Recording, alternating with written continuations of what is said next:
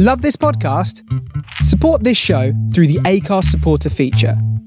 It's up to you how much you give, and there's no regular commitment. Just hit the link in the show description to support now. Hey, we're George and James, and we're getting pretentious with Kiwanuka by Michael Kiwanuka.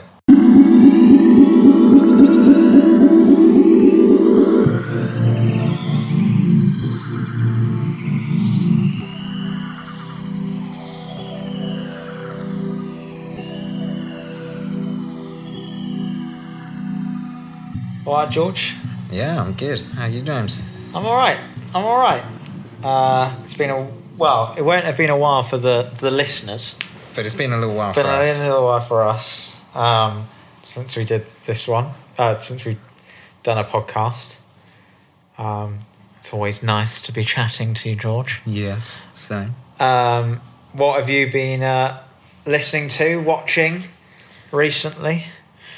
So I think the key standout thing I've listened to is Hayley Williams' new project. Ah, which you just played me before we. Yeah, Simmer. Oh, who would have thought? What a sneaky little treat from our old pals Paramore. Like, I never thought 20 year old me would, in my 20s, be listening to Paramore. Well, I've never really liked Paramore. I liked Paramore for a year and then I grew up and stopped liking Paramore. So it's quite interesting hearing. Hayley Williams, eh, oh, and you were like, "Oh, I'm going to show you this music video by Hayley Williams," and I was like, "Oh dear, oh, God. what are we doing?" And it turns out, She's done a film, basically. well, she's done, yeah, she's basically done a film because each music video follows on to the next one, which is, which is great. It's just a nice little surprise, a nice little treat. Um, but the music, Good. is it's really good. It's really, it's very stripped back. It's got, I mean, I compared it to Masters of France, which isn't someone that came to your mind, No, and someone that people would only know from an IKEA advert. yes, But they actually had a really good song called Mad Hatter. And if you listen to that, it's, it, it's a similar vibe, that kind of clunky bass, yeah, very spacey, a little bit math rock vibes. Kind of Foals, yeah. Early Foals esque. There, there's some definite Foals sort of guitars in the uh, in some of it. Sort of just, but in that sort of, like you said, sort of math rocky, sort of rhythmic, Yeah. almost um, Not very harmonic. percussive. It's more layers of monophonic instruments making Yeah. the harmony rather than just chords. It's a very bass and drums driven, but not in a pop bass and drums, Yeah, in an indie bass and drums vibe. yeah, it's good. I like it. It's a unexpected treat. I think. Yeah. Um, interested to hearing what part two. Yeah, because she's done the free music videos, which is Simmer, something else, and then Caramel. Is it? cinnamon. Cinnamon, not caramel. One of the sea based. sea based flavors. yeah. Um, but yeah, I'm I'm interested. There's another two tracks on the EP that she hasn't done videos for, so I'm interested to see how those come out. Because Yes. it's, it's not necessarily. Or whether she does them. Yeah, she better do. You don't do the first three songs and then not. You'd Like- have thought you would do all five, right? Don't do a Foals on us. Don't Yeah. like give us the best music video of the year and then give us a tour video as your live video. We'll get to Foals at some point, and Yeah. that, that We'll tear that apart. Yeah. I mean, we We love it. we love Foals, but they, we have issues. Um, I'm pretty sure we've both. You've already seen them twice on for these two albums, haven't you? uh, yeah, but it's the first time I'd ever seen them. Ah, yeah. You see, I've I've also got my second ticket booked for them at Olympia, Yeah, I'm seeing them at Olympia. so we do still like them. We, Yeah. we're still spending We're seeing them about them. three times. Between the fr- the two of us, we have bought five tickets. Yes. That's a nice motorbike sound for you all there. Yeah. Uh, I live on a very busy road, so yeah. So until we can make that. enough money from this and get a studio, we won't. Uh, you, you, there will be street noise. Yeah, so tell your friends about the podcast. Um, uh, the other interesting thing that uh, came out recently, which another surprise was the new Strokes track. Oh yes, you showed that to me literally an hour ago, escapes me right now. Look it up. I mean that video. Well, I mean, I think What's the name of the song? the name of the song is "At the Door." Which is, in a way, that's quite a nice single to come out with at the door. Like for a band that's not released an album for seven years, they had that EP, like Day, Present, Past, whatever it was called. Like we, I try and personally, I try and ignore it. As I don't think I've ever listened to it. Hang on. James is making sure that his screen doesn't turn off. But the Strokes track, very different. At the door, yeah, like coming back from a seven-year silence minus the uh, questionable EP they did. What was that EP like then? Why is that questionable? I haven't heard it, so So it's three songs. An EP call is called Past, Present, Future, and I think they kind of did it as a something that they would have written from like their first album right. in that style, something that kind of sounded like it was off Come Around, uh, Come Down Machine, and then a third track that was like the future of Strokes. And now we've heard at the door, it, it was not a good prediction of them own, their own selves. Oh, really? So it's not anything. It just the- sounded like a slightly glossier version of Strokes. fine. But yeah, this new song is quite. I like the idea of them being at the door, like, oh, we're coming back. Yeah, We're coming in, knocking at the door. and the video is um, for anyone who hasn't seen it. It's very, it's sort of it reminiscent of the He-Man. Yeah, eighties cartoons like He Man, and um, it's like It's got very old, classic animation style. old school layered animation style. Um, and the, they must have had a well. You see in the credits the, the team of people they had working on it, not as big as the team of people Oh. that worked on the new Dua Lipa video, George. Yeah. Now you see, Dua Lipa. I just watched. Uh, not watched. I just listened to a really good podcast by Switched On Pop. I think it's called by the guys over at Vox about. Is it Don't Start Now? Yeah, Yeah. good song. solid song and they go really in depth to all of the really clever disco references and like Do you think a good song "Don't Start Now" is Dua Lipa's best song? I would argue that it would probably the best pop song of the 2000 one of the best pop songs of the 2019s Whoa, it's a bold claim. it was it's, It was good. It is a good song. and it's a really nice historical hat tip to such a great period of disco from like kind of 70s to 80s But the video, even the video for that was sort of disappointing. yeah Um, but the video for the new song, Oh. which is physical. Gotta get physical, physical. Oh yeah, I've just realised that. Yeah, I know. It's I hadn't even thought that. it's a bad song. It's a bad song. It's a bad song title, and it's a bad video. And the credits are like five or six pages long of endless names for a video that is basically a, a glorified S Club Seven dance-a-thon. I like. I adore Dua Lipa and her stuff, but good God, like compared to a video like Electricity, where it's just her dancing around a room, and and the lyric video Future Nostalgia, which we both rate quite highly as a lyric video. Well, very high. It's a great lyric video. Yeah, and actually improved the song for me. Yeah. Because I didn't really like that song until I saw that video, and it, it made the vid. I think some. I think sometimes music videos can make a song that's not quite working for you suddenly make sense if you put it in the right context in a music Yeah. video. Um, like I wonder, going back to the Hayley Williams thing, would I have necessarily enjoyed it as much if I hadn't have seen those videos as my way into the music? I Um, definitely. I think she's done it the right way. Is that Simmer, great single. You hear that on the radio. I if I heard that on the radio, I'd be listening to it. Sure. The rest of the EP, I've been struggling to get into a little bit, until now I've watched the videos. And because the videos follow on, It's made it's- you want to listen yeah, to. And now I will go home and listen to those, the whole EP, Yeah. with such more, uh, like a lot more excitement. So I think like a music video can really provide you context to a song that wasn't maybe there when you first listened to it and make you enjoy it. Similarly though, I think a bad music video for me can really sort of turn me off a song. I, I can't listen to the new Dua Lipa song now. Um, I mean, I don't think it's a fantastic song anyway. No. I don't think it's a very good song.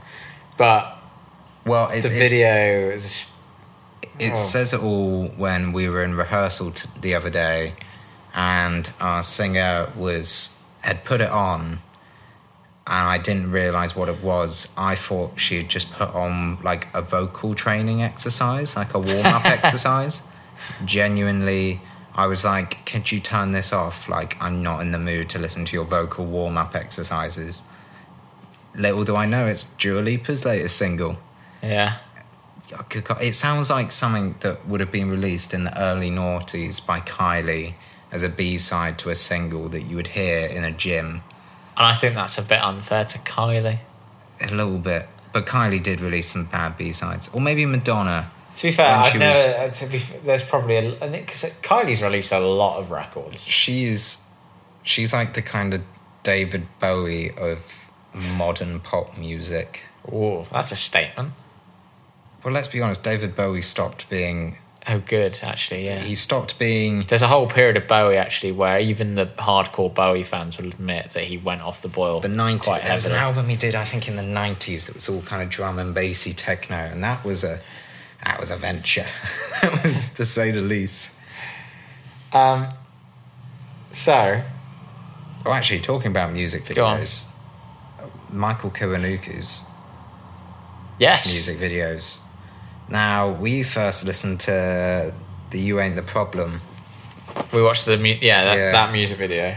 That was so just. It was him in a field. That was a label being like, "You need to do a music video for this song. It's a single." Yeah. It's yeah. Uh, and actually, I'm not even sure it should be a single. Really? Yeah. I think it's such a good song. Oh, it's a good song. And it's a banger. Is it a single? Like, I suppose. ain't the problem.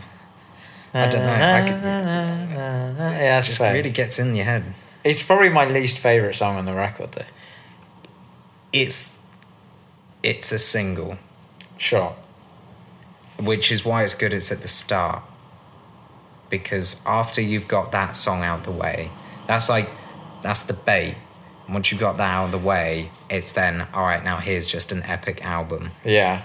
that is definitely that was like a song I can imagine he came into the studio with, or like the label heard and were like, "This is going to be the next single. This is fantastic" because it is super catchy. Yeah. And in the meantime, that he's kind of thinking, "Yeah, but I've got this awesome whole album." That is Yeah. going to blow everyone's socks off, and the label are like, "Yeah, but you're releasing that as a single." And he's like, "All right then." Because then we watched the video for Hero, Ooh, yeah, which was good. yeah. I mean, there were bits one. that we weren't happy with. There were Mm. bits that we didn't sort of, we didn't feel like it was sort of cut in the right way for us. But in terms of the idea of it, was quite It nice. actually had a story, yeah.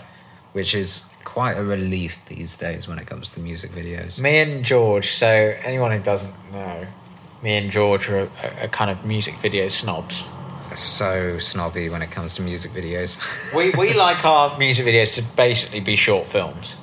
yeah, pretty much. We don't we don't want to see Lip syncing. people singing, yeah, lip syncing.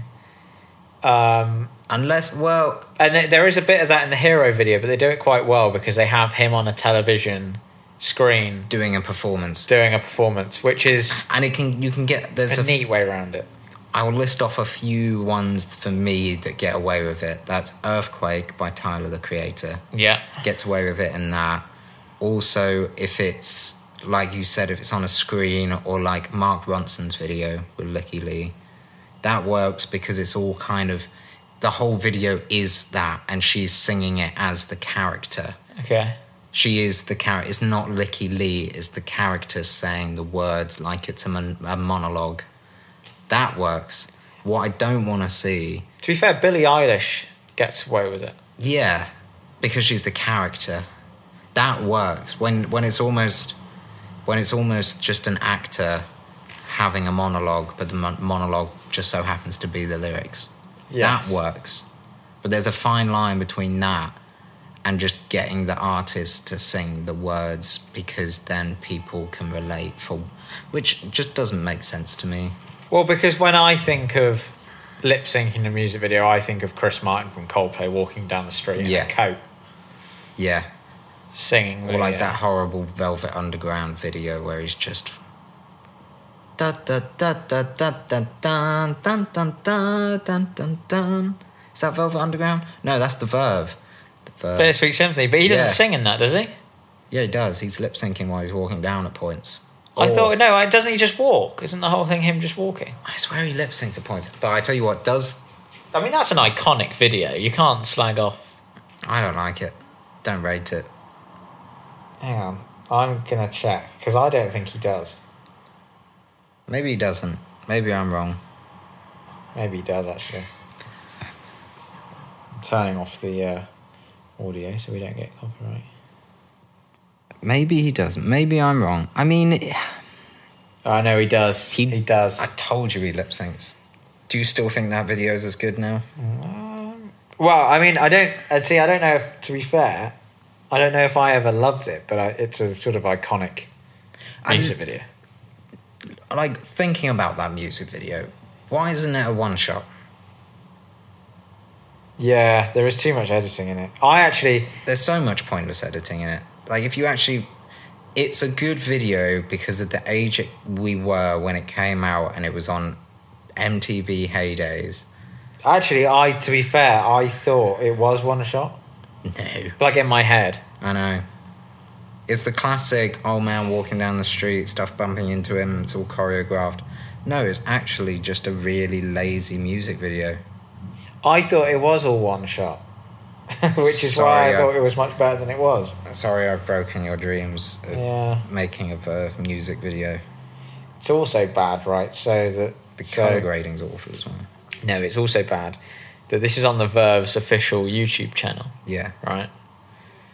And the description says, check out the official music video for Better Sweet Symphony by The Verve. What?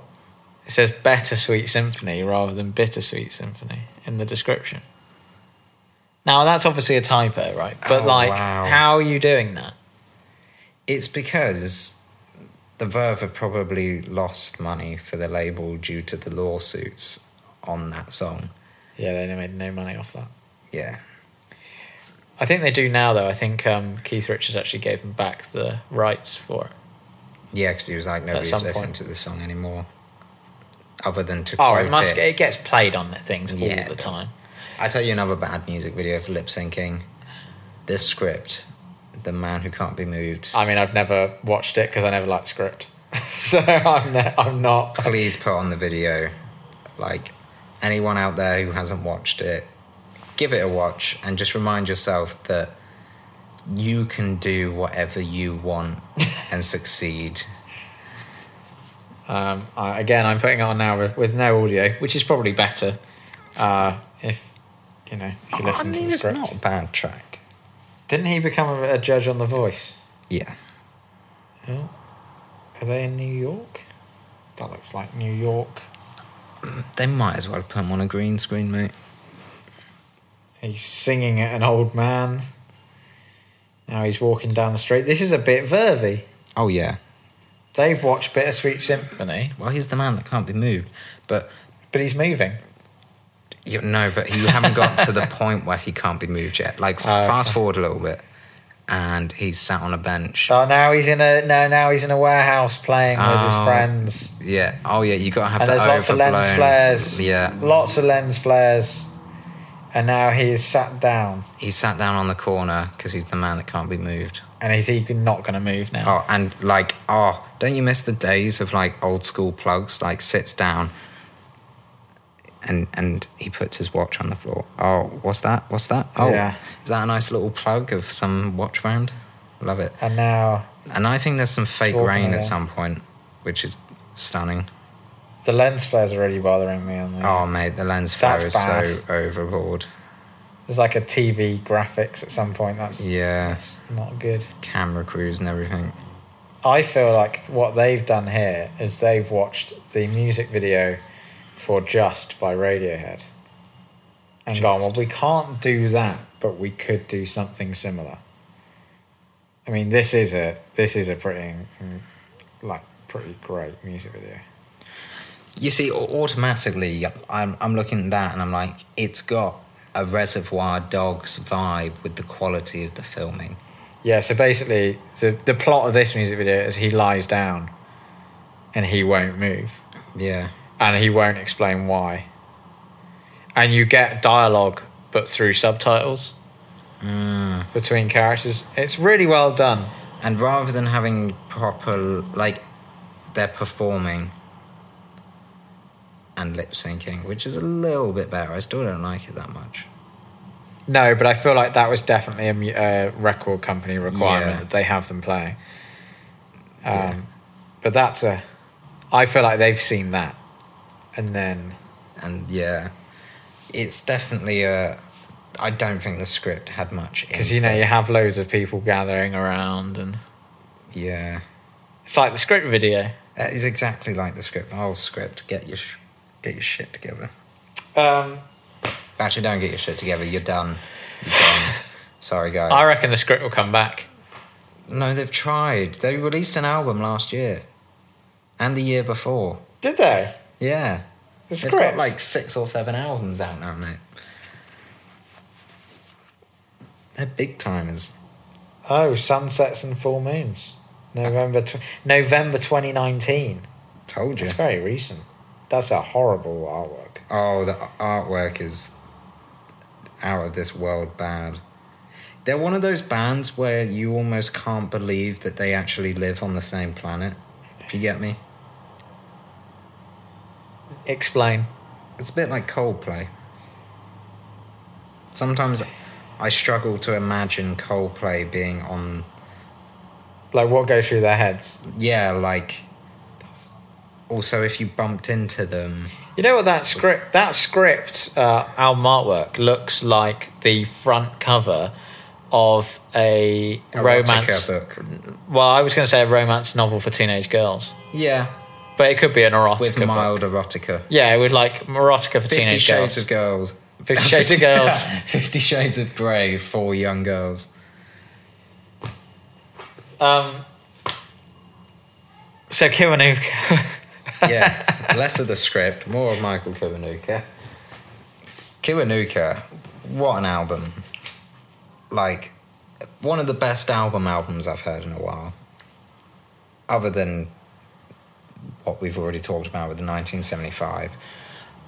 Um, so, I think a good place to start is: Have you had you really listened to Michael Kiwanuka before? No, No, neither had I. Never. He sort of passed me by completely. that this is something that shocked me with my research into him is the, the sheer volume of people he's worked with and awards that he's got like either been nominated for or won he's got three albums hasn't he Yeah, and the second one was nominated for a Mercury. yeah This one, I imagine, will be nominated for a Mercury. I wouldn't even be surprised if this won a Mercury, to be honest. Um, it would be nice to see it win a mercury I think it will. I don't know how, how it how it won't. Um, but 1975 are going to be releasing another album do you feel like with the 1975 that they'll actually ever win a Mercury, or they'll just sort of be one of those bands that just get nominated and just like always are nearly there? i think it'll be better if they don't I wonder what it will be. I I because I, I genuinely think it's ruined Leonardo DiCaprio a little bit now he's the now that he's won an Oscar. like it always felt like he was striving for an Oscar and like pushing himself beyond what you thought he could act in. And now it's kind of like, oh, I've got my Oscar. I'm going to focus on the whole climate stuff now. There was an interesting thing when Matt Damon, because Matt Damon won his Oscar very young. Yeah, Him and Ben Affleck won it, Mm. obviously. Um, and there's an interesting interview where he says hold on. What did Ben Affleck get an Oscar for? Him and Matt Damon got one for that film that they wrote together, which name escapes me off the top of my head now. Okay, so it's not for his acting. No, I don't think so. Okay, that's fine. But I think maybe Matt Damon got one for acting. Because for me, Ben Affleck is an awful actor. Goodwill Hunting. Did Ben Affleck write that? Him and Matt Damon wrote it, yeah. No way. Matt Damon was fantastic. They basically wrote it to get themselves work because they weren't getting any work, so they wrote that together. That is a fantastic film to just write and put together. So they both won. They both won for best screenplay, and Matt Damon got a nomination for best actor, but he didn't win. no shit. But Matt Damon said when he won his that Oscar, he got home, and he was like looking at his Oscar, and he was like, "I'm so glad that I've won this now." Not halfway through my career. So. and not like strived for all of my life to get one. And because he was like the feeling after you've won, it's sort of anticlimactic in a way.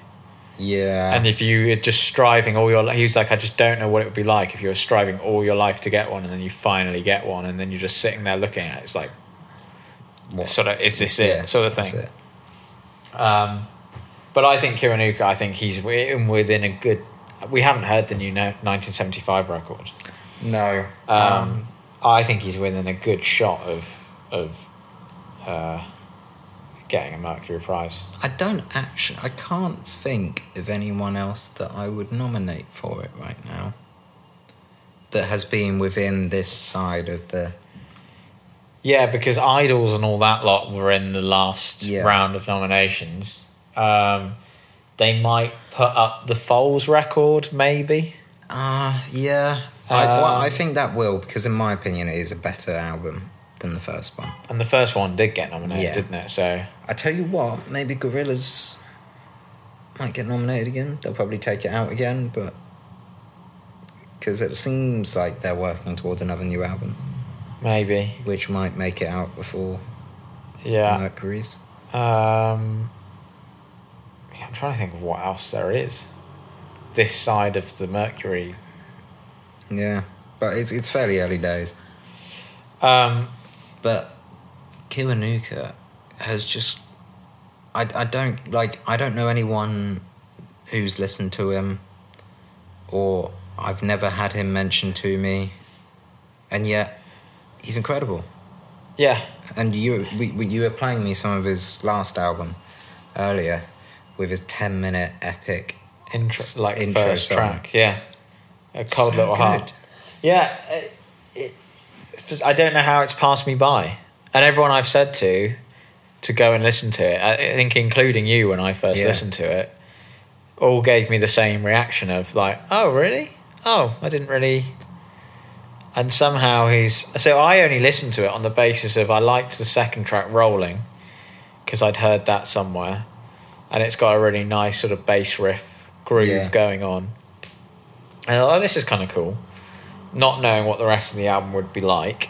Um, and then I heard him on Adam Buxton's podcast and thought he sounded like a thoroughly nice chap, which he is He's which just is- just, really- seems to be like a really nice chap. Um, and he played a couple of his songs off the off the record on Adam Buxton's podcast, but obviously acoustically.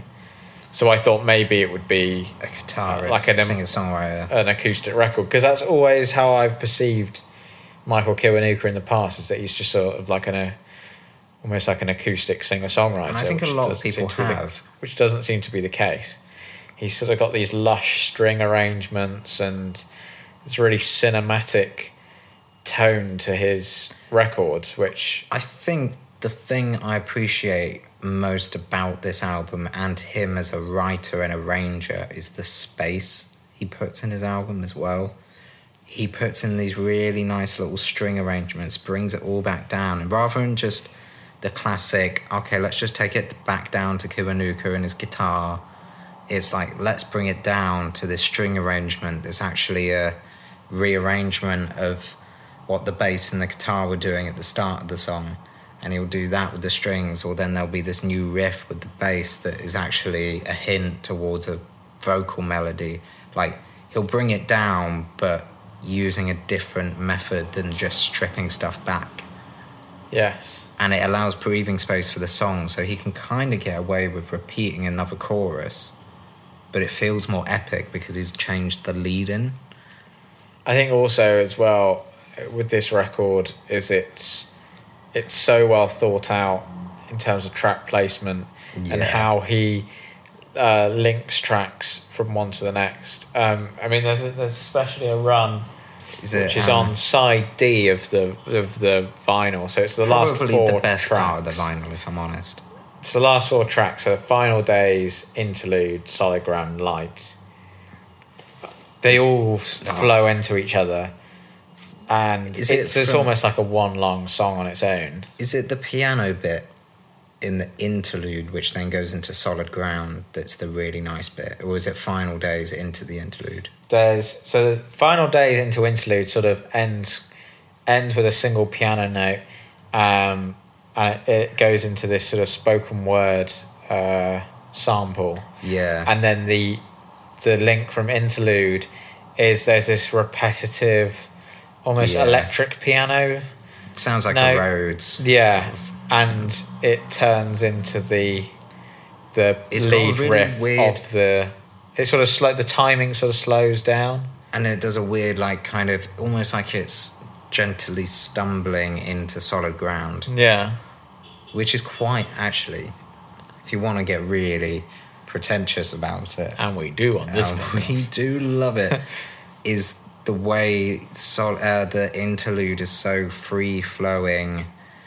The timing's quite squiffy, yeah to say the least. And then suddenly coming onto solid ground, it just solidifies instantly. yeah Like it literally is solid ground when that piano riff just Kicks sits in. into place. Yeah. And then it runs you through, and then it steamrolls into the light, and it just finishes and this big glow of light. Just the whole album. I think that's why I'd like the whole side D on the vinyl. Final Days Interlude, Solid Ground, Light. Best combination of songs I've heard on an album. in Ages. Just and, flows. and that's not to mm. say that the rest of the album isn't great as well and it, and, and the rest of the album does have those moments but not quite as sort of cohesively as the last four tracks do the last four tracks just feel like you could release that as, As a four EP. track ep on its own and it would be one of the most satisfying and I, I things to listen to What would be interesting is to see him live, and I would struggle to imagine him not, doing those songs yeah, together. in that order. I mean, often I will. I mean, I've listened to this album through quite a few, t- all the way through quite a few times. Mm. But often, if I want a little blast of this album, I will start it from Final Days and just Yeah. listen to the like the Same. four tracks on their own because they just work so well together. I, I, in all fairness, I either put on "You Ain't the Problem" and "Rolling," or I go I go for the final four a lot. Sometimes I'll listen to "Piano Joint" in like the intro going into "Piano Joint" because I think that's Yeah. just not. It's a nice. I, the recording on that one, I really like the actual production. Danger Mouse did a really good job of. Feels like an old dusty bar. It feels really close and Yeah. well, it's a little bit claustrophobic, uh, claustrophobic and smoky. I really like that. I mean, Danger Mouse's work across this whole record has been fantastic. Um, something just sorry, going back to Final Days. Go back on that. Um, just occurred to me that the Final Days doesn't really have an ending if you don't listen to it with the interlude, because it does sort of just cut off. Um, Yeah, and again, if you want to get really pretentious, that sort of works with the idea of the song of he's talking about his final days. It's a song about death, and then Really? it just stops. and it just stops when you're not really expecting it. Um, you're sort of expecting the song to go on and naturally have a have a, an ending. It's the sort of song that And could fade out. Yeah, and it doesn't. It just stops. It stops and goes straight into interlude. Mm. Um, uh, but if you took it on its own, just as a song on its own, it, there's no actual real ending to it. What I like is the fact that it also goes straight into the interlude as well as that kind of even once you die, everything carries on. It just stops and then you're on to something else. It's not until you now saying that, I'm now going to go and listen to Final Days differently and kind of be like, ah, yeah, that's over. Like, you're singing about death, and then as soon as you've stopped, everyone's kind of stopped thinking about it and we've moved on Yeah. and yeah, no, I like that thought. That's a nice. I hope you did that on purpose.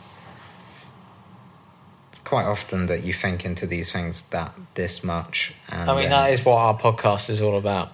Yeah. Is uh, I've been listening to um, and the writer is yeah, podcast, and they they mention quite a lot that quite often they'll go into depth with something and realize that the songwriter actually didn't intend that at all. It's just a happy accident. yeah, But maybe that is what makes a lot of these great artists so good is that that intuition that when it feels right, they subconsciously just it works.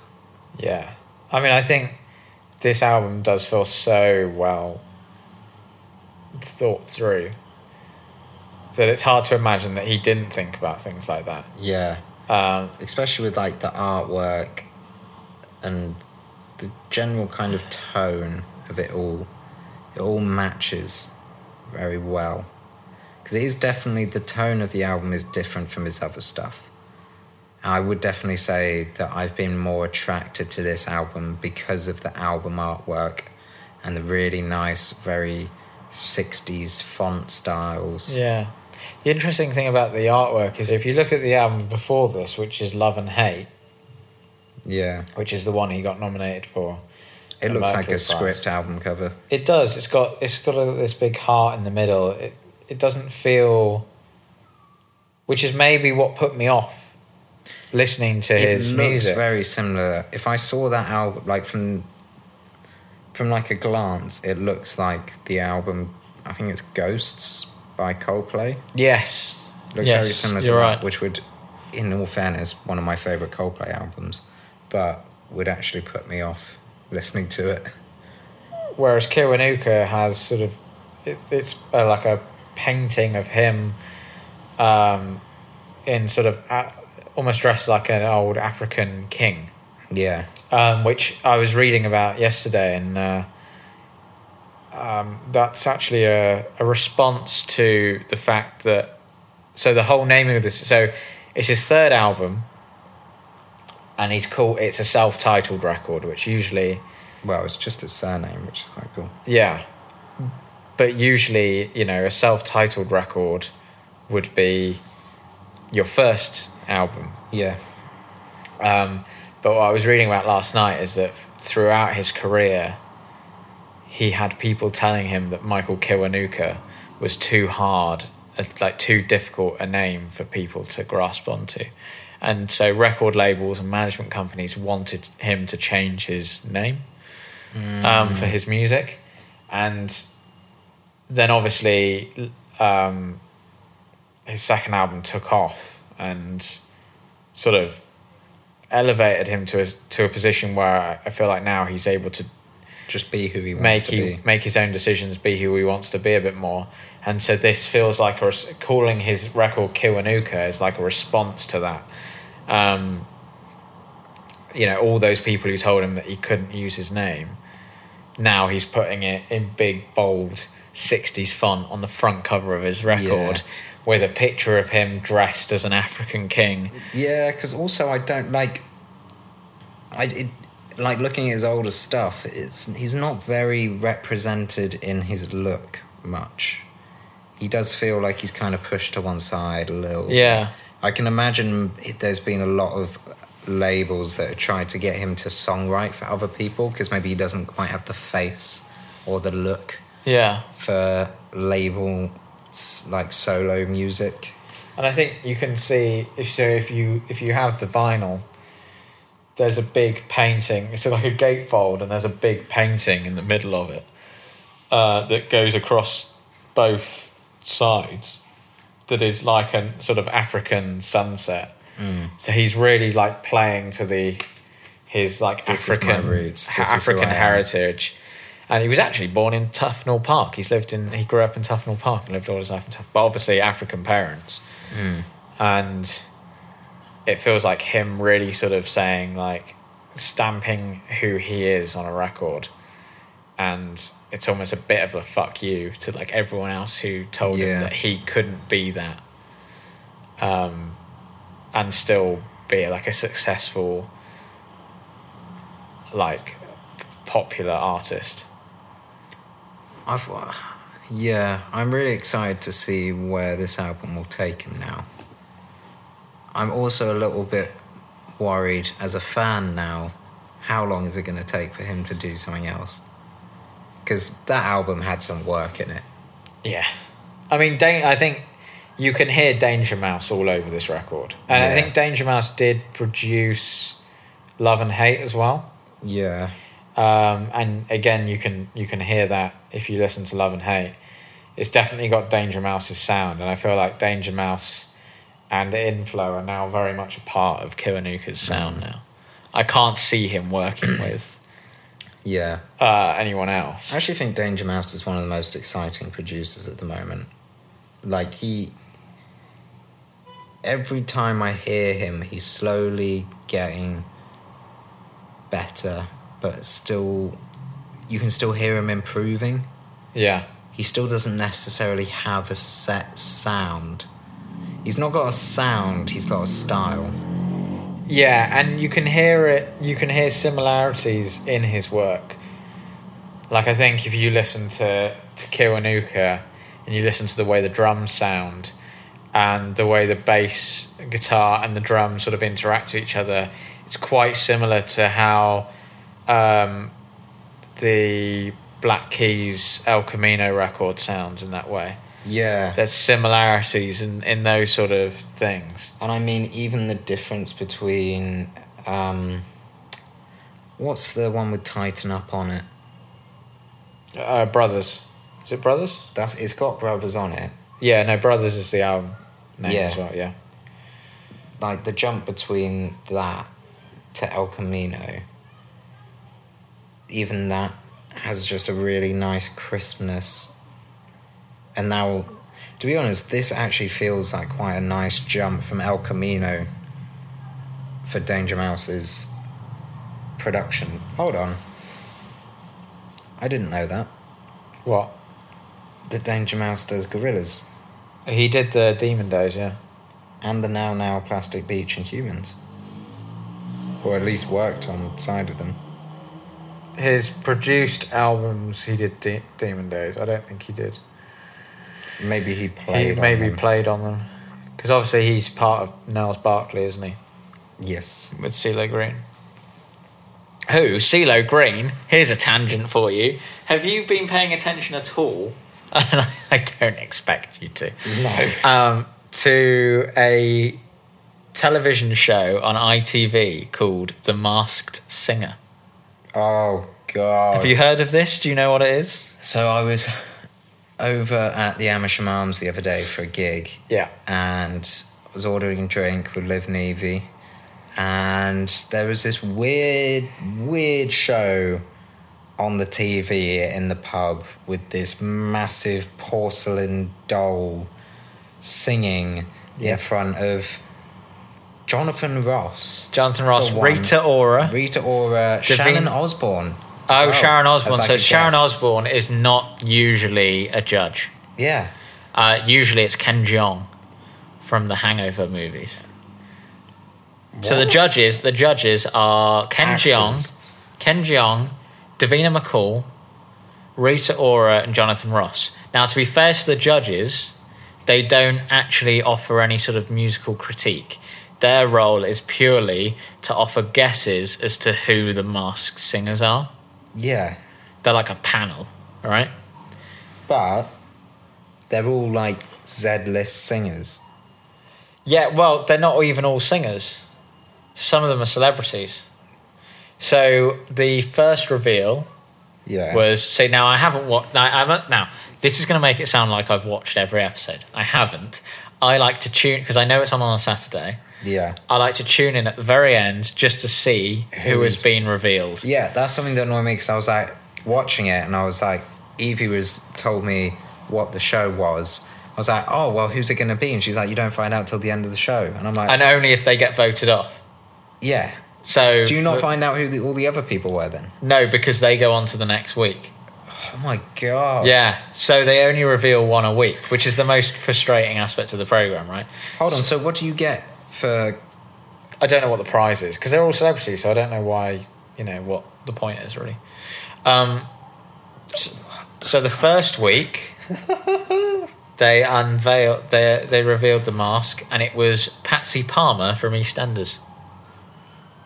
What? Yeah, that was the that was the celebrity under the Hold on. mask, and So they all had to they pretend. voted off. Uh, the audience votes because it's not live. People. Oh my god. Okay, I'm gonna get over the fact that this is something that enough people tune into to actually vote and have it actually. No, no, no, no. To the people at home, don't vote because it's not live. Oh, okay. Because I think It's a they live thought audience. it's a live audience in the studio who vote. Okay. Because I think they they sort of knew that pff, no one's going to fucking ring up to vote for this. I don't even know why they've put it on to be honest. Apparently, it's based on a Japanese show or something like that, and then they did a version in the states. Um, uh, the the version of the states in the states, Donny Osmond won the first series. Who's Donny Osmond? He's a singer. He's an old singer. Um, so the person revealed in episode one, we'll we'll get back to Kiwanuka shortly. Don't you worry. Um, the the first person that was revealed was Patsy Palmer from EastEnders. Yeah. and they they also because they guess ridiculous people as well that are never going to be on it. They're like, oh, I think it sounds a bit like Madonna. Margot Robbie. And they're like, Oh, it's not going to be fucking Margot Robbie, is it? She's got better things to do. So Patsy Palmer was, and then they then they'll take off the helmet, and then they all have to act like, oh my god, Can't believe it was you. it's you.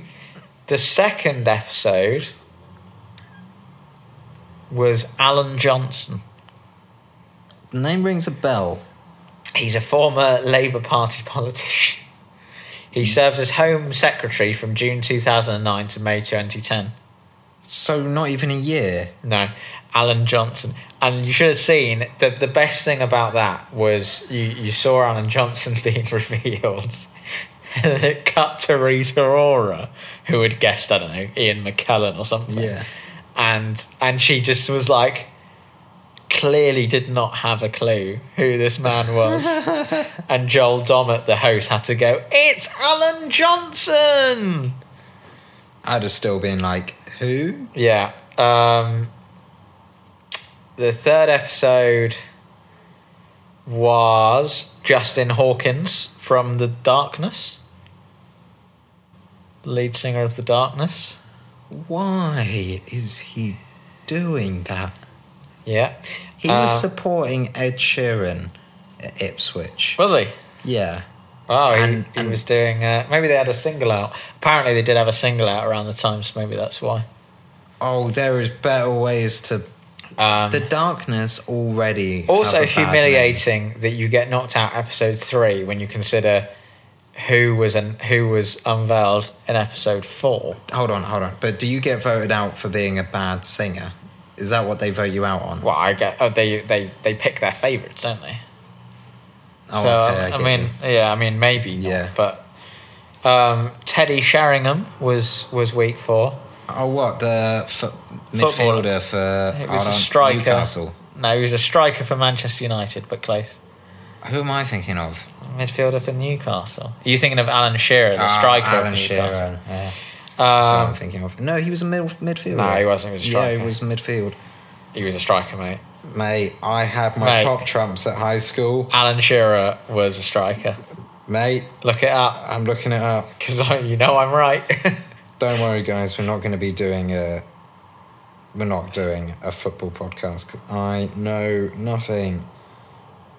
he was a striker. Is that who you're thinking of, though? Yeah. Yeah, he's a striker. Um, so, episode five, Yep. uh, they announced, people have switched off by this point. Uh, um, episode five, Kelis, Kelis. her milkshake brings all the boys to the yard. Oh, that's so disappointing. I saw her at Latitude. Uh, God, it was, that was only, it was 2018 actually. Um, and she was playing, and she was fantastic. Right. She's like reimagined a lot of her old songs, and is going for this kind of more R and B jazzy vibe. And I was like, actually, you're really promising. And now she's on this. Yeah, well, she's not anymore because she got voted off. Uh, in week six, they knocked out two people. That was a bit of a shock. Um, Skin, Is it just because they're trying to end the show as yeah, quick maybe. as they can? Skin from the British rock band Skunk Anansi from the Why? 90s. Skunk Anansi. Skunk Anansi, is that how Why you pronounce them? Skunk Anansi are great. Yeah, well, that she was. Uh, and then Oh, jeez. and then Jake Shears from the Scissor Sisters. I mean, He's got a career though, like he doesn't need to be doing that. What career? Scissor Sisters disappeared a long time ago. He pops up on things. He was on the one of the Queens of the Stone Age records. Was he? He's on like Clockwork, and he was in the Desert Sessions stuff that Josh Homme. uh, He's, Oh, yeah. Turns out he's mates with Josh Homme and uh, Dave Grohl. So, like somehow, I don't know how that's and happened. he's on this show for whatever reason. Yeah, he released a solo album in 2018 apparently. Um, and then this week, oh no, then and then the week after that was Denise Van Outen. Uh, but then this this week, CeeLo Green Got voted out. got voted out. CeeLo Green. Why does he need to be doing it? I mean, it maybe it explains, right? If they got CeeLo Green, how much money have they paid him? Maybe that explains why one of the, you know, some of the other guests were like Alan Johnson and Patsy Palmer because they'd like run out of money and couldn't afford a proper How have they got CeeLo? What? So there's three. There's three left, but I think it's the final next week. So I think we'll know who all of them are next week. I'm not gonna lie though. I'm now intrigued. I mean, do you not want to hear CeeLo Green dressed up as a big blue fluffy monster singing "Careless Whisper" by George Michael? A little bit. Yeah, Yeah. well, there you go. Because Yeah. you, you could you could have watched that. I could have. I mean, you can probably watch it all on catch up. Well, what a shame that I cancelled my TV license last week. Eh? Or Jake Shears dressed as a unicorn singing "Girls and Boys" by Blur.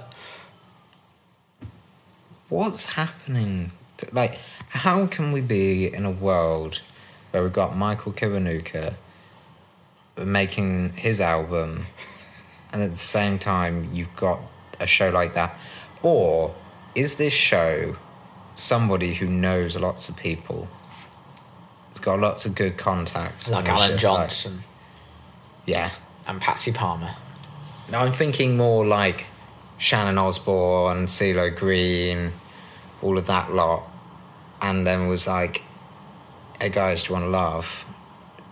I watched this show over while I was in Japan. Yeah. I think we should just give it a go and it will be an absolute laugh and it will probably flop, but also enough people will tune in and find it awful enough that they will actually watch it. I mean, I've. Uh, I mean, I keep tuning in to find out who's going to be next because I just I find it hilarious that it's even A thing. happening. Yeah, But I mean, I don't feel like I can have any standpoint on TV right now because Love Island is popular. And while stuff like Love Island can be popular, I don't understand how TV works. I think though that uh, I'm going to predict it now. While we're on this crazy tangent, that Love Island will crash this year. Good. because they are doing two this year, two series. So they're doing one at the Not moment so that good. they're calling Winter Love Island, Yeah. but it's exactly the same as regular Love Island. They haven't even changed it to be more winter based. It's like it's still the same because they've just taken them to South Africa where it's hot, and so it's, it's Love Island, right?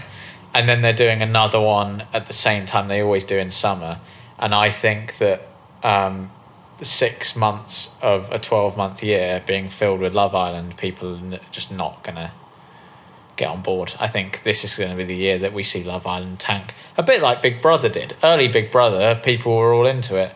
and Then they were doing it And then they did it too, too often. They would like do Celebrity Big Brother straight into Big Brother and it would just, and people got bored. And I think that will be the same this year with Love Island. That is my prediction. Anyway, Michael Kiwanuka. We were talking about Danger Mouse before we got onto I that tangent. Sorry, I just have such a hatred to Love Island, and yeah, I just can't help but to go off on one about it. Yeah. But Michael Kiwanuka, what what else is there to say? It's just a fantastic album. So, if you tuned in to this podcast to hear our thoughts on Michael Kiwanuka, you've had basically us talk about Michael Kiwanuka's record for all of five minutes before I basically ran you through the plot of The Masked Singer. Yeah. But don't worry, I'm sure we will be talking about it again when the final has happened and I can talk about the three other people that have been unveiled. Yeah, keep listening to stay updated and not have to put any of your time or money. It's a public watching it. service. It's a public service. I am watching it so you don't have to. I appreciate it. Yeah. I haven't watched it and I don't plan on it. But now you feel like you're engaged in the fun of it. Yeah, Yeah. I want to tune in next week for this. don't bother. I'm going to tune in next week for this. So Oh, right, I can yes, then listen exactly, to us talk yeah. about it. um, Um, no, seriously though, Michael Kiwanuka. It's a fantastic album. My only qualm, oh, qualms. it is, it's not new. It's a bit done. Well, it's very. I think. Um, I'm not saying that all music has like obviously you've got like Amy Winehouse's Back to Black. sure. It's a fantastic album. But it's a nostalgia album. Yeah, and this Yeah. is that's what this is. And there's only there's only so much I feel like I can love a nostalgia album. I think I'm a very when it comes to my taste in music, I like things that I haven't heard before. You like innovation. Yeah, I like pushing the boundaries. This is very like built. Um, when I was watching, um, watching it, I was listening to it over Christmas with my father because I bought him the record, and he hadn't heard it before. But I just he, I You knew he would like I it. knew he would like it, and he said it's it's kind of it's it is very sort of Bill Withers, Curtis Mayfield. It's that sort of sound. I know this is a bit The way he sings. Go on. if this was released five years ago, back when CDs were more popular, this would have been a fantastic Tesco's Asda album. What does that even mean? You would have it. It would be bought predominantly by, By mums and dads Yeah. who were in Asda or Tesco's, and like. But I feel like bought- that's such a slight on this record. You saying that is such like a such an insult.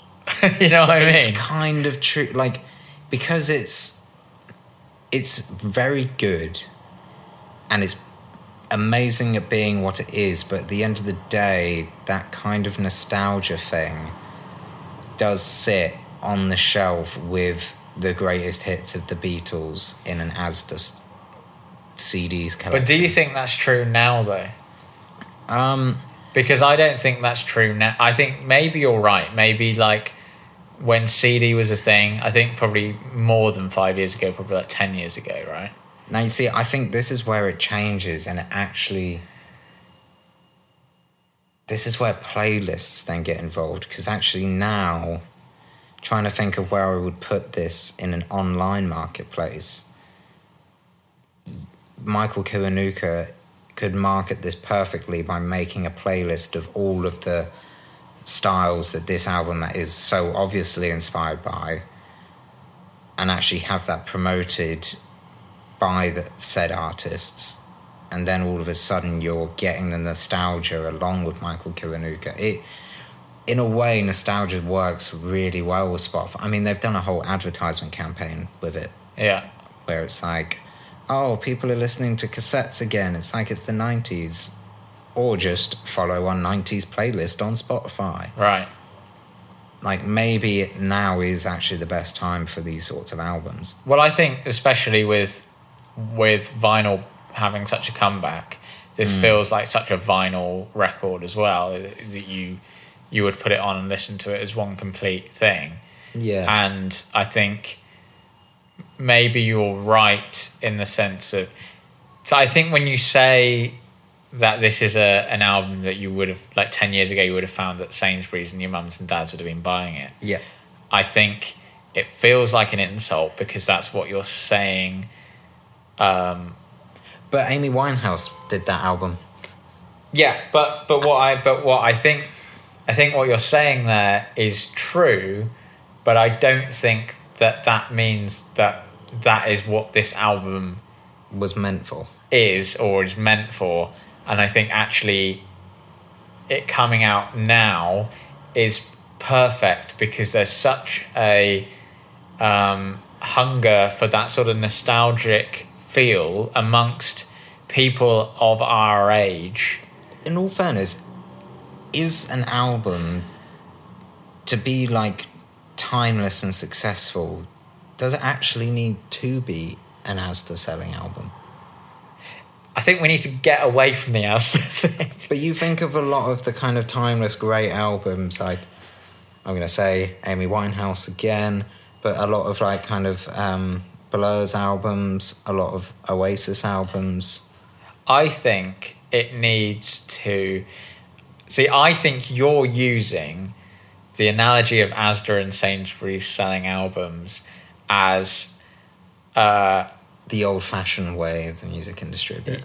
I think you're using that as instead of saying like a nostalgic album. A Is that little what- bit. A little bit. Maybe. Because because I think what those albums have in common, like what this album has in common with the Amy Winehouse record, um, is that feeling of familiarity. Yet done now. You know what I mean? There's something familiar to it that creates that sort of warm feeling of you sort of feel like you're at home almost. I mean, uh, everyone, a lot of people are doing it in pop now. Dua Lipa, Yeah. Mark, uh, Mark Ronson, Yeah. I mean, Mark Ronson's made a career off. yeah, Bruno Mars, very much so. Not so much with 24 Carat, but more so with Uptown Funk. Yeah. But again, Mark Ronson. Mark Ronson. Um, Oh, and that Daft Punk record, Random Yeah. Access Memories, was was a disco fest, wasn't it? yeah, I just think. I mean, it comes around all the time, doesn't it? But I do think, for me, it's a little bit, a little bit of a deterrent with this album. I think it's one thing that would hold it back from winning a Mercury Prize for me.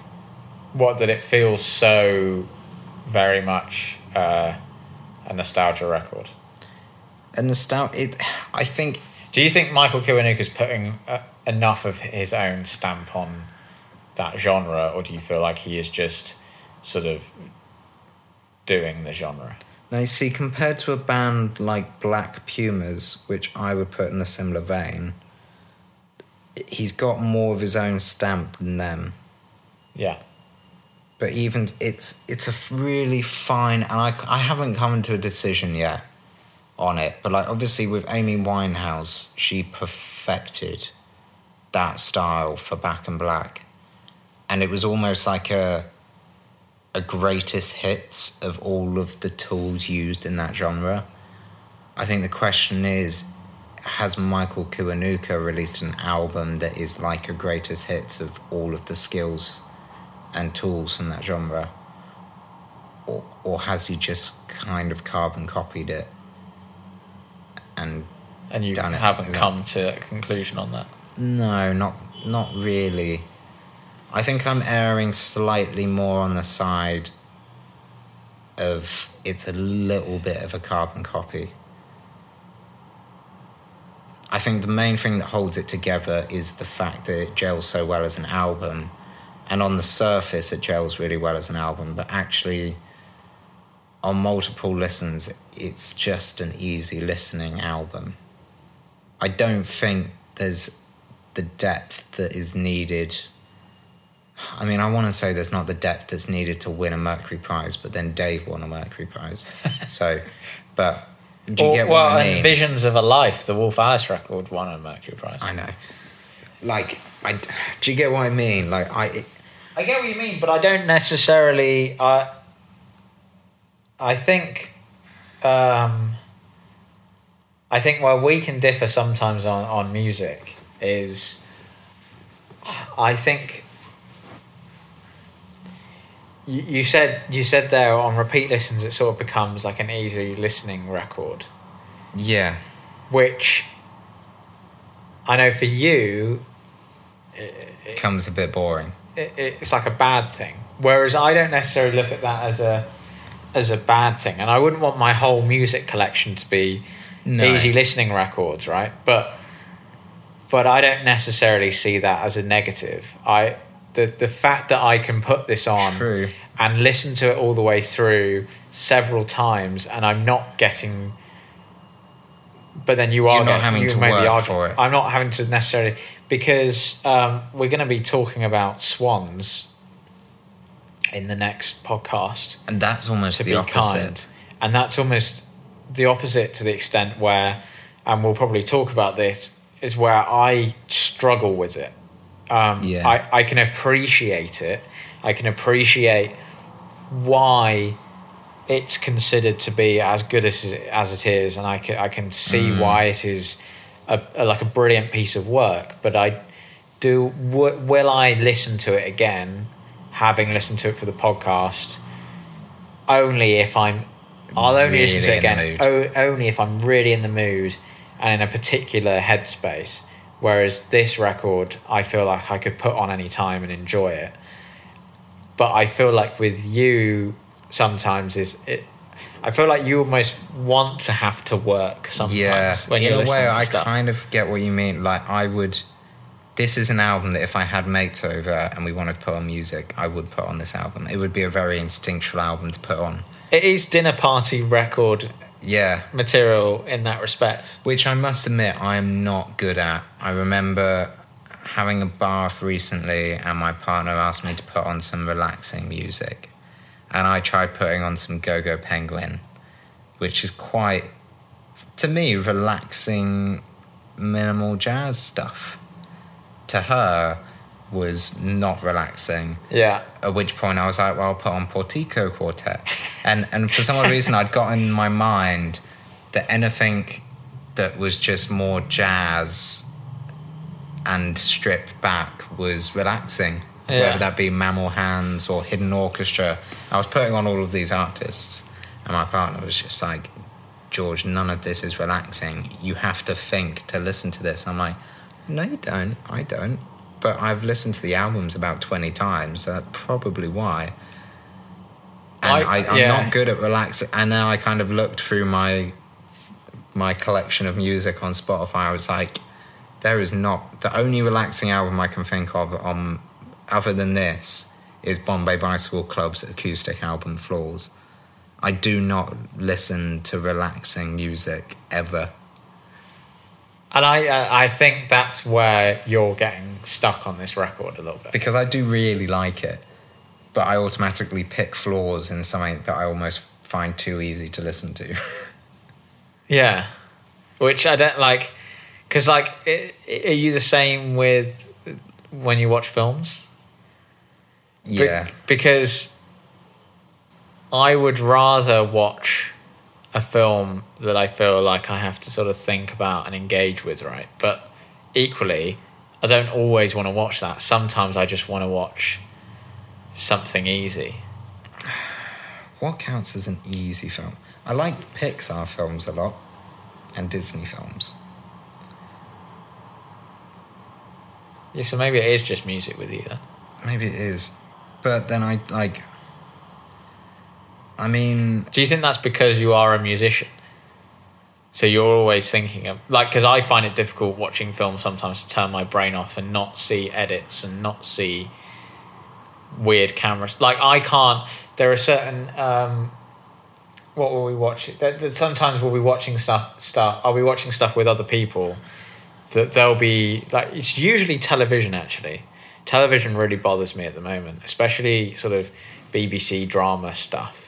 Really bothers me uh, in the way that it's made at times. And we'll be watching something, and everyone else will sort of be enjoying it fine, and I will just not be able to not notice like yeah, problems with the way dialogue is written or Yeah. lighting or ca- you know um, and i don't know if that's like you with music it's you have to oh, you feel like you always have to be sort of Yeah, and since you and me have started discussing more about kind of screenwriting and with doing our music video that we made recently, I've I've started finding it hard again to actually enjoy normal films and TV in the same Yeah. way as I did because I analyze it in that way of like, well, why would you do that edit?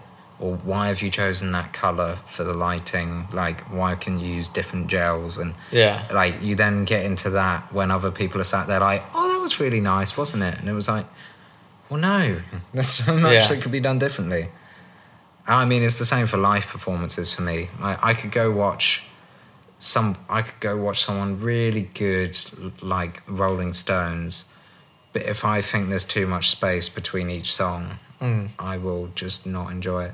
I mean, this is why I would love to go see Michael Kiwanuka live, because I want to see if the visuals of this album and the sound of the album tr- will translate live because I almost want to see him come out dressed as an African king. I almost want it to go to that extent. I'm a bit worried that him live almost would just be another singer, big band coming on stage. i mean i think he would be um, from the point of view of um, being a live musician and singer i think he would be in- incredible in that respect like i think he'd be able to play like Yeah. very very well i don't think you'd come away from it going he wasn't very good but i can see No. what you mean about you you want it to be sort of an all-encompassing live show yeah, a bit more because like for me, if you got to this level, I know you can perform. And to be honest, if I want to go see a good live performance, technically and musically, I could just go to a local bar. There's a lot A of very good jazz bar, bands. yeah. There's a lot like small yeah. bands that are very tight. It is the stuff that you see Beyonce, Taylor Swift, Childish Gambino, Bombay Bicycle Club, all of these people. It's the actual show, it's the tying it all together and making it look and match. Even with Foals' latest tour, having like plants hanging around the stage and stuff Yeah. for their bigger shows that actually pulls you into this world, makes you want to invest in the marketing and the branding. Do you think there's an argument though, just like, just sometimes it can be enough just to see someone play really well? Yeah, Because I think like you go and see a band like Queens of the Stone Age, and they don't particularly do a lot with the set and the lighting, etc. but they're not making albums like this. Okay, I see what you mean. This is a world. Like you listen to this record, it's a whole world. It has a vibe. It like you hear this album. I don't. Maybe it's just me, but I see. A, and he does it with the music, especially for the music video with the screen and stuff. Yeah, he does a good job of making a world that fits my it's like reading the Harry Potter books and then them making the film it fits like it makes sense Yeah. the words the music fit that dusty style I just hope that he does that live because for me the album is so integral to that image yeah. I mean on that note I think kind of Any, covered any what we concluding can. thoughts? Any concluding thoughts? Because I'm starting to think you don't like the record. I really like. I liked tr- with this podcast. I do like to try and find what I like and don't like about it, and I do really overall. I really like this record. I mean, I think as a general rule, if you're listening to this podcast, I think if we've picked a record for it's because generally it's because we like it. yeah, I don't think we're really yeah. We're not going to pick something that we can't bear listening to. We're not going to pick the script. Yeah, it's just not going to happen. We're only going to, and also, it is, it's an important album to the history of music, at least for 2020, 2019. Like, it, it's had an impact. Oh yeah, totally. And I think um, I think you'll probably I think this will spark not that there wasn't other albums that sort of sound like this, but I think this will especially people will be wanting that Danger Mouse vibe on their tracks and you hear it on the Black Pumas record, which I think came out slightly after and it probably isn't influenced by And, Kiwanuka. and but- Brittany Howard, who came out recently as well from Alabama Shakes. Yeah. It's got that similar vibe. I think you're gonna hear this sort of sound. It's it's sort of back And I tell you what is actually potentially because it's got a very Americana vibes. Hmm. And I tell you what's going to push that even more Brexit. And not that I want to get political on this, but there is definitely going to be a sh- slight shift to British music going a bit more American, Americana due to visas and potential touring difficulties. I think it's a potential and just to keep an eye out of just for just out of pure curiosity's sake that potentially we might go down this slightly more american route just because of costs of visas and complications with touring now that british artists aren't part of europe anymore something to be aware of yeah. just keep in mind Yeah, it will be And interesting also- to yeah. see actually if, if that whole. Um, well, I mean, and we we've we've sort of heard it actually. The it'd be interesting to see what the response is to things like Brexit and Trump, and we've already started hearing Idles fontaines dc. We've already started hearing Eilish. it in records, uh, and you hear it in the Foals record. There's a lot. Yeah. it feels like there's a lot of references towards that, um, and it's interesting as well. If you're an artist, where you position yourself on that, because obviously, I think I would tend to imagine, and this is a bit of a generalization, and don't anyone get angry at me for this, but I would tend to imagine that um, the sort of liberal music community, it's going to be more on the side of uh, Remain, etc.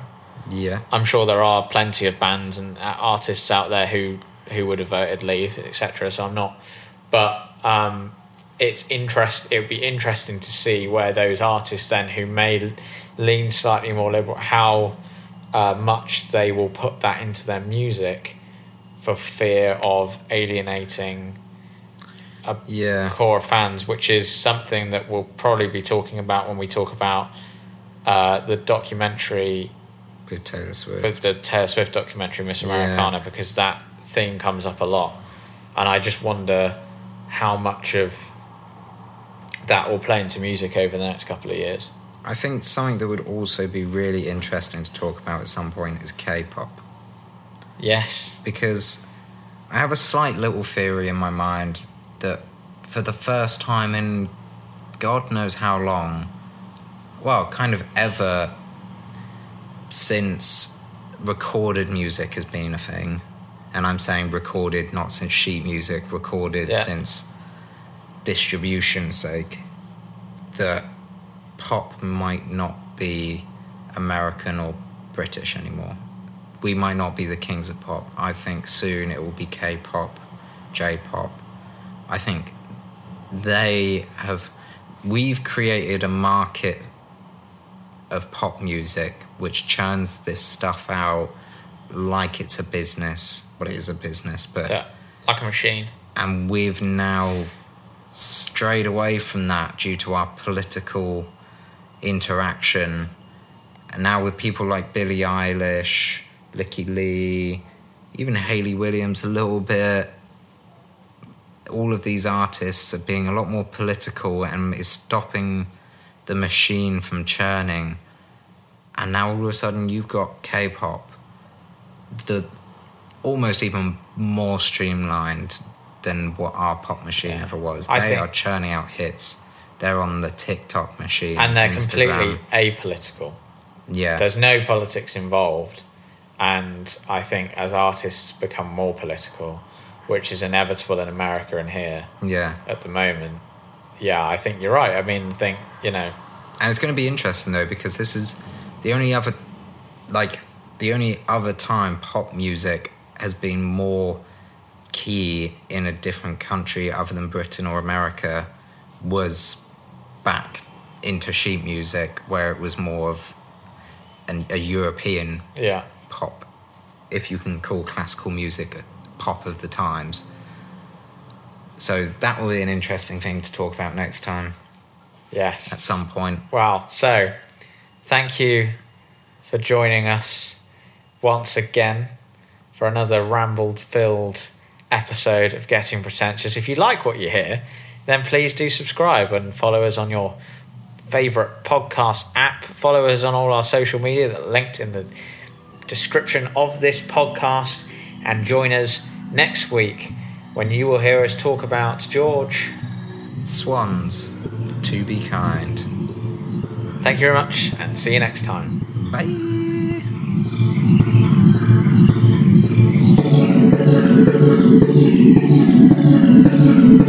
you.